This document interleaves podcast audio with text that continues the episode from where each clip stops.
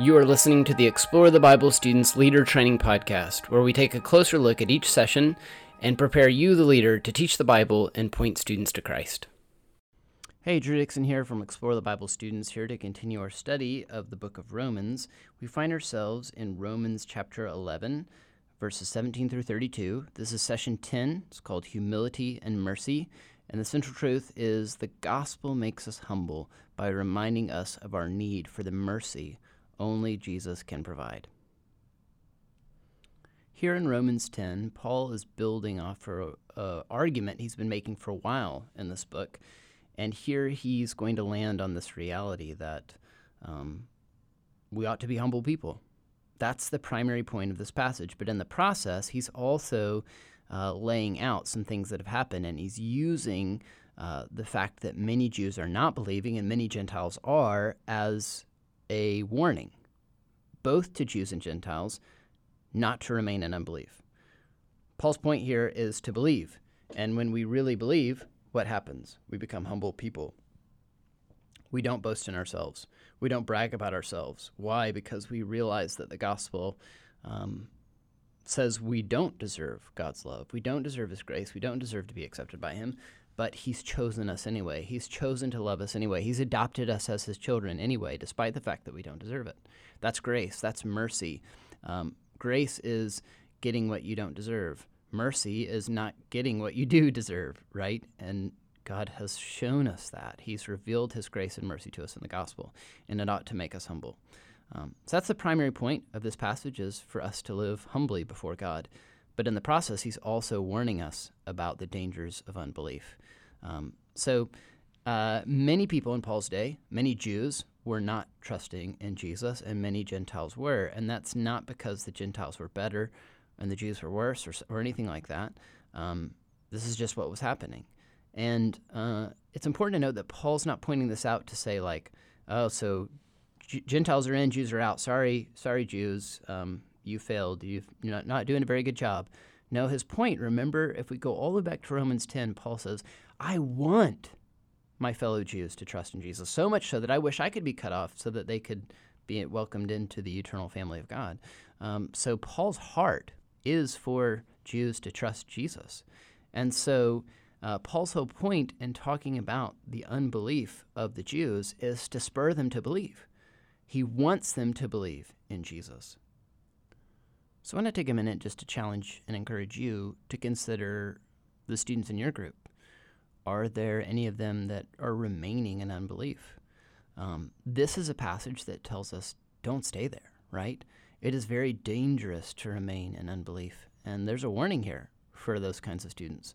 Now, you need to be careful about how you warn students. I mean, you do it lovingly and carefully and thoughtfully, but yeah, there's a call here to really stop and consider, where's my heart before God? Where's my faith? What am I putting my trust in? Because if we put our trust in ourselves, if we put our trust in our abilities, if we put our trust in other people, or we put our trust in anything other than Jesus, that's not a firm foundation. That's not a foundation upon which we can build a lifelong faith. That's not a foundation that will secure us eternally. Christ is the only foundation that will secure us eternally. And so, yeah, I would encourage you to consider that. Consider about yourself. Are there ways in which you may be tempted towards unbelief?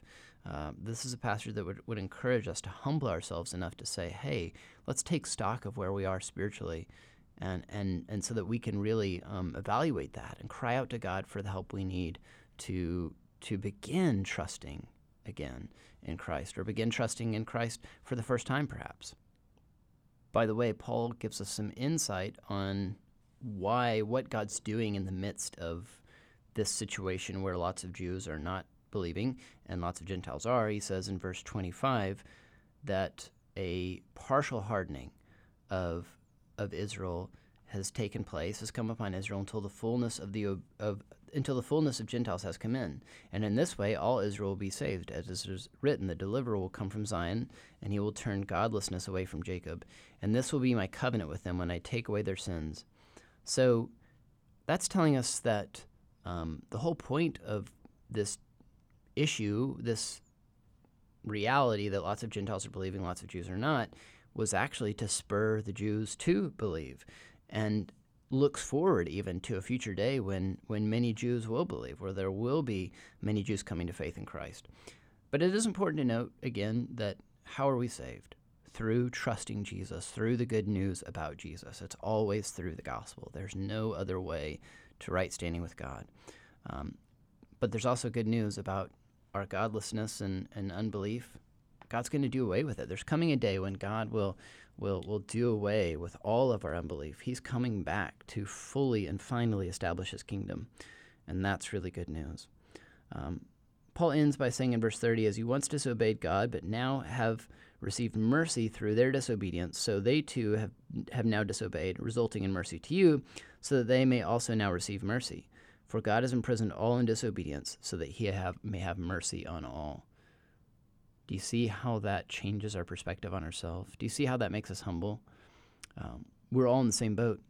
We're all lost, imprisoned, slaves, right? Imprisoned, enslaved to disobedience.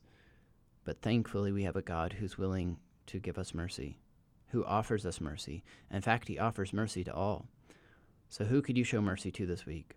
Who could you share the hope that you have in Christ with? Who could your students show mercy to this week? How could we love, serve, and point people to Christ this week? I pray that you'll think about that. I hope that you'll help your students think about that. And we'll see you again next week for Session 11. Thank you for listening to the Explore the Bible Students Leader Training Podcast, where we equip you, the leader, to teach the Bible and point students to Christ. Be sure to subscribe to our podcast on iTunes, Stitcher, TuneIn, or Spotify. You can also find the podcast on MinistryGrid.com.